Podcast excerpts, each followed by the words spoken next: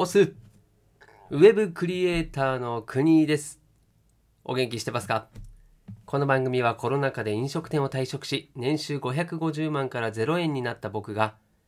職業訓練ウェブデザインクリエイター科で半年間勉強するありのままの姿をお届けしあなたを元気にしちゃうそんな番組でございますが今日はちょっと内容ですね久しぶりに変えてちょっと話をさせてください。はいテーマにありますけれども妻に。本当なんもう何時間か前今日ついさっきはい言われた言われたというかですねこれメールでですね今度話す時間作れるって入ってきたんですよ。何事って思うじゃないですか。そんなね普段ねそれこそ昨日妻の誕生日だったからねちょっとパーティーしたりなんなりしたわけですよ。楽しいひとときね過ごしたわけです桃鉄とかね子供と一緒にして。はい私が見事勝ってねうんさあそんなね楽しいひとときを過ごした後に次の日にですよ今度話す時間作れるって言われたらなんかあんのかなって思うじゃないですか。はい、なんで今日はその話からあとはねそこからちょっと自分の気づきだったり思うところがたくさんあるのでちょっとそれを話ししようと思いまして今日はちょっと職業訓練日誌じゃなくてですね、はい、久しぶりの自分語りしたいと思います。でうん何から言えばいいかっていうまずこのねまあ、気になる、ね、意味深な意味深な、うん、この話の真意なんですけれどもちょうど今日妻がですね友達の子供とあと僕のね息子連れてうんなんか博物館みたいなとこ行ったんですよ。でその時にね話をしていた会話の中で僕のね話が出たらしいんですね。はい、で、まあ、結論なんかあのこうすごいやましいこととか後ろめたいこととかなんか何こう悪いことの話ではなかったんですけれどもただねすごいなるほどなーって思うことだったんですよね。うん。で関連のある話としては、まあ、僕の話なのでもうねもろその仕事してないと。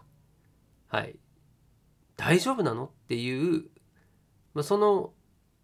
僕への不安。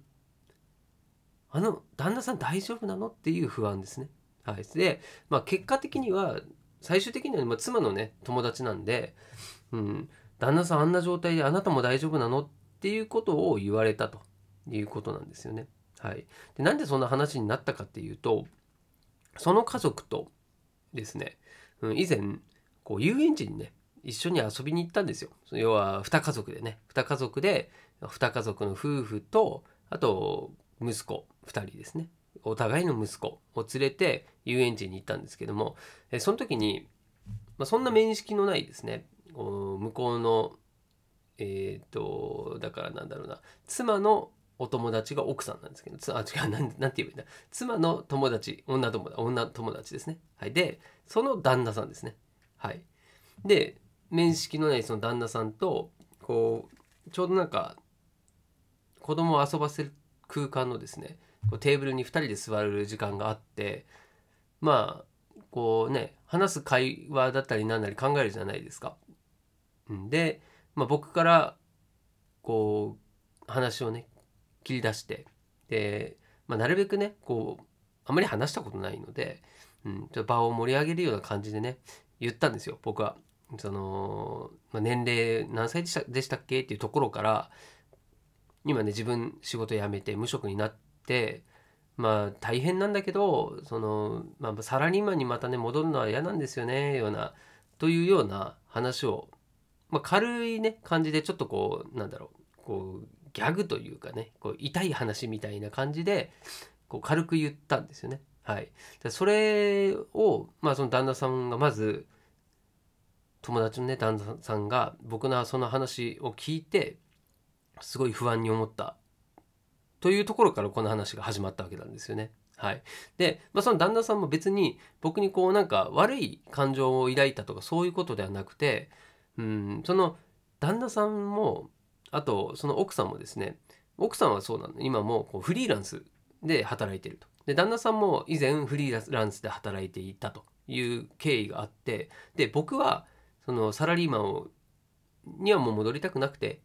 できれば個人でねこうフリーランスとかでこうもしくはね起業するということでそっちで働きたいという話をしていたからこそそのフリーランスの大変さっていうのをこう分かってる人たちなんですよね。そうだから僕がそんなねこう軽々しくそのフリーランスになりたいとサラリーマンが嫌だからなりたいっていうふうに言ってるように、まあ、見えて当然だしそう感じたところから旦那さん大丈夫？っていうふうになったという話なんですよ。うん、だそれで妻もその話を聞いてね改めて考えたら確かにそうだわということで妻からちょっと時間あると。でちゃんとねもう一回そのあなたのやってることの話を聞かせてっていう要は私もあなたのことそういえば知らなかったわと、うん、そのねフリーランスのお友達からいろいろ話を聞かれたわけですよ。僕のことをね。でも、うん、よくよく考えたらそんな深く話聞いてなかったと、うん、ちょっとこう世間知らずな感じにもまあ取られただろうしあとはその旦那のことをねあまり知らないっ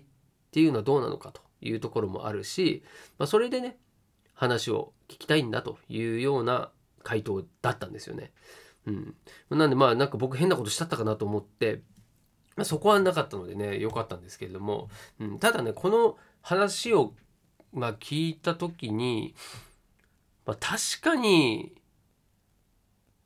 ねこう旗から見たらですよこう無職でね去年の10月ですよに会社辞めてねでそこからずっと、まあ、働いてないわけですよね。うん、旗から見たらねで何やってるかよく分かんないしでね最近急になんかもうサラリーマンには戻りたくないとかフリーランスでこう自由にやれる要はフリーランス像がなんかこうキラキラ光ってるっていう風に僕が見てるっていう風に思われてるですよね。うんまあ、そういうねこうなんだろういろんな向こうの考え方っていうのと実際に僕がやってることとあとは妻がに妻が僕に対してどう感じてるのかっていうもしくは僕のことをどこまで知ってるのかっていうところの、まあ、この辺のですね温度感っていうんですかね。これがあ全然違うなと思って。でうんとまあこれはね僕の本当本音というかね本本心で言うんですけれどもまずうんとフリーランスが大変っていうのは重々もう重々重々重々重々ぐらい知ってるしなんならもうさっさとね就職しちゃった方が楽なんですよね。その、うん、目先のお給料とかって言うと。そうはそれはそうなんですよ、うん、だしほとんどの人が、うんまあ、僕と一緒にね退職した同僚の人たちも、まあ、ほぼほぼ就職もしてますしね。要は会社を辞めたら次どこの会社を探そうかなが、うん、まあ一般世間一般的には当たり前となっているんですよね。うん、だからそこから外れている人っていうのは、うん、大丈夫なのってなるのはすごいわかるですけれども、うん、なんでその、まあ、妻との話とのこのズレもそうなんですけれどもやっぱねその例えばフリーランスがそのアメリカとかだったらねもう3割今フリーランスの人口がいると。でこれが5年後ぐらいまでには半分は50%はもうフリーランスになってるそのうちね逆転していくっていうことになってるんですよね。でそういったことも知らないだろうしあとはその、まあ、僕もねなんでこう就職しないでこんなことしてるのかとその、ね、今ラジオ撮ってますけどね、まあ、こういったこともそうだし、うん、あとは個人で稼ぐためにいろいろ今だったら学校に行って勉強してますよっていうのもそうだしなんでそんなことをしてるんですかっていうことなんですよ。それをねそのなのなんだかのこう楽したいからとかねフリーランスかっこよさそうだからとか憧れててとかっていうことでできるようなものじゃないんですよね。これは本当はもうはっきり言いたい。よっぽど大変。大変だしね。なんならさその収入がない状態でずっとこうしかもね先が見えない状態それから今までね飲食店で働いていた全然違うこう畑違いの場所で、うん、僕的にはねもう120%ぐらい頑張ってやってるわけですよ。ねもうちょっと時間が空いてればうんこうラジオねやったりラジオじゃない、まあ、ラジオもそうかだし、まあ、聞くのもそうですね、はい、耳でインプットするあとはもうねなんかこう食器洗いする時だってね音声聞いたりあとは本読んだりしてるわけですよね。寝る間も惜しんで。でそういう、まあ、自分のため家族のためもそうだし自分の人生のために今をねこう時間に投資をしてるわけなんですよ。はい、なんでその家族もいるんだしその嫁のね友達の言い分としては家族いてですよ。子供子供もいてそのまず収入でしょと。はい。ごもっとも。そんなことは。100も承知知っている。だけれどもそこの先に未来があるのかっていうふうに僕は考えるしで目先のねその収入を得るために今この時間を使いたくないんですよ。っていうのが。結局はその自分の労働の対価。それに自分の時間をまあ捧げるっていうんですかそうそれが今の僕にとっては一番やっちゃいけないことだなっていうふうに思ったんですよね。だそれは今後自分のためにもそうだしこう自分でね稼げるようにならないとこの先はまあいい明るい未来は待ってないなっていうのはもうねこれ確定事項なんですよね。だそこを説明したところでっていうのはありますかね。うん、例えばねそのオンラインサロンにいくつか入ってますよっていうのも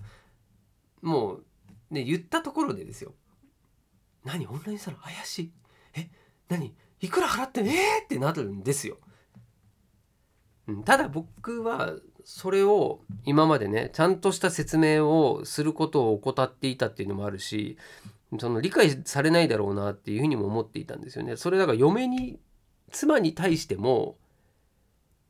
そんな深い話っていうのはやっぱしてないんですよね。だってさそのしたところで怪しまれるじゃないですか逆に。なんか力説してたりとかしたらなんかちょっとこう洗脳されてるのかしらって思われるぐらいになるんですよ。そのクラウドファンディングにしたってそうだしだから難しいんですよね。だからその熱く語れば語るほど惹かれるしね。ドン引きされるし。そこのねさじ加減が難しくて結局いい感じの距離を保ってる聞かれればある程度は答えるしみたいにしてたので、うん、だからそこ難しいなって感じたんですよ今回。うん、まあだからそれはね自分もそこをもっと深く踏み込まなかったツケが回ってきたなっていうのもあるしうん、だから僕の家族だけじゃなくてねその周りの人たちにもこう不安にさせてしまっている自分っていうのはちょっとあ反省だなって思いましたね。うん、ただ今回のことでその妻もね自分僕がやってることっていうのを、うん、もっとねこう聞かせてほしいっていう風なそんな感じになってきているので、ま、それは話しやすくなるかなって思ったんですよね。うん、なんで、まあ、僕はちゃんとしたロジックを持って自分の今のね活動っていうのをしているしそれがお金ではなくて時間を最優先にしてで今の期間とにかく学ぶことだったりあとはスキルをつけることだったりあとは実績を作ることっていうふうに決めてるんですよね。だそこは決めているので、うんまあ、頑固って言われたんですけど頑固ですよそりゃだってそうしないとこの先ないじゃんいやそれはね就職できてそこでねうまくいくかもしれませんよ。うん、知れないけれども、うん、僕はね例えばそこで働きながら副業するしなきゃダメな状況になった時にですよ。その今までの僕の個人でそれこそねライティングでやっとこう、うん、ある程度のね収入をこう得られるようになったとかっていうのもその今までの頑張りがあって勉強したりなんなりをしたことによっての今だしそれをやらないでまたね就職してじゃあ副業で勉強しようって言っても本業やりながらの勉強なんでまあインプットは弱いですしアウトプットなんか全然できないんですよ。それももう経験済みだしでもねいろいろやってきた結果今はこの時間が欲しいっていう風になっているのでなんでねまあちょっとまだ説明するのは難しいかなと思います。でじゃあいつなの？どういう時に説得力を持てるのっていうとやっぱりね稼げた時なんですよ。うん、なんだかんだいやいやいやいや最終的にねと。今僕稼いでますよねと。家族も守れてるよねと。いう状態で初めて、えー、僕の話にちゃんとこうねこう何て言うのかな真実味があるっていうんですかね、うん、その怪しい人にならないというんですかね。そういう風になるんじゃないかなと思うんですよね。結果。やっぱ実績なんですよね、うん、なんで、まあ、僕はうんなんだろうな。ちょっとこう今の自分の活動が少しずつ上向いてるっていうのを感じてるんですよ。これは今までにはないこう風向きがあるなって感じていてそれは今まで継続していた結果だなと思うんですよね。うん、でこの音声云々っていうのも今こうやってお話ししてるのもじゃあこれを最初に始めた時のこう僕の話し方とね今の話し方とでこう比較するとそれはやっぱり今の方が成長してるんですよ。でそれは話の中身がどうとかっていうより単純に回数をこなしているイコール自信になってるんですよね。うん、で、まあ、この声でうん稼げる稼げないっていうのはまた別次元の話になったりあとマーケティングのね力だったりその企画だったりっていうところもありますよ。ありますし単純にこのコンテンツの内容質っていうのもありますよ。はい。まあそこもひっくるめてですねやはりねやってみないと分かんないしね続けることで先が見えてくるので、うん、だこのね例えばラジオもやってて途中でねなんでそんなことやってんの？お金にならないじゃないのやめちまいなさいよって言われてそっかー分かりましたっつってやめてたら、まあ、今の自分はないんですよね。うん、なんでそれそこから次につながるっていう発想のもと、うん、まあまずは自分がね信じたところはやっていきたいなっていうのは正直思っていますし、うん、全員のね言ってることを耳を塞ぐとかいうわけではなくてそこにロジックがあるのかっていうのもそうだしその昔ながらの考えでなんで就職しないの？気違いって思われちゃう。そこがその今と昔では大きく違っているっていうことに早く気づいてとも思うんだけども、うんまあ、それに強制するわけにもいかないし今説明しても理解してもらえない。っていうところはねもうこれは認めなきゃいけないので、うん、なんでまず僕が最初にやるべきことは先ほど言いましたけれどもまずはね実績を作ると。はい。稼げてるよと。そこで稼げてりゃいいじゃんっていうところまで、まあ、持ってくしかないのかなとは思いますね。うん。なんでね、まあ、家族もそうだし不安にさせているところは本当反省すべきところだしただそのためにはね、うん、やっぱり今自分が辛抱するところは辛抱してとにかくもうなんだろうもう虎視眈々ともうね爪を研いでいくしかないんですよ。でそこまでいけばもうあとはね野となれ山となれでですねもう力技でどうにでもなるんですよ。はいと思いますんでね、まあ、今日ちょっと長々とね自分のことを話しちゃいましたけれどもまあちょっと、まあ、最初ねビビりながらね妻のちょっと時間あるというところからうん。まあ自分がねいろんな人に不安にさせてしまったというような話をさせ僕がしたということでございますね。はい。まあ皆さんもねあなたも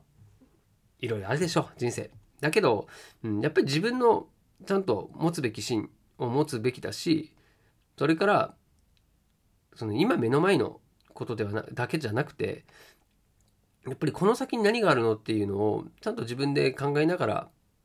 行動すべきだなっていうのは本当思いますね。うん。なんで僕も誰かにそうやって大丈夫なのって言われても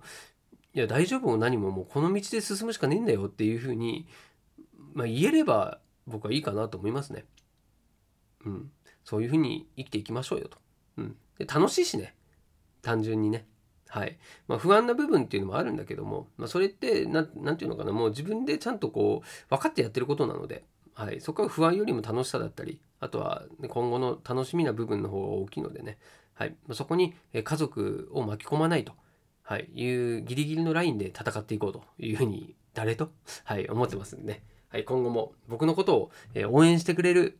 人もね、現れたらいいななんて、嬉しいななんて思いながら、はい。また、え職業訓練日誌、はい、次回からはやっていこうかなと思います。はい、でまたこんなね、うん、いきなりそういうこういう話する時もあるかもしれませんけれどもお付き合いください。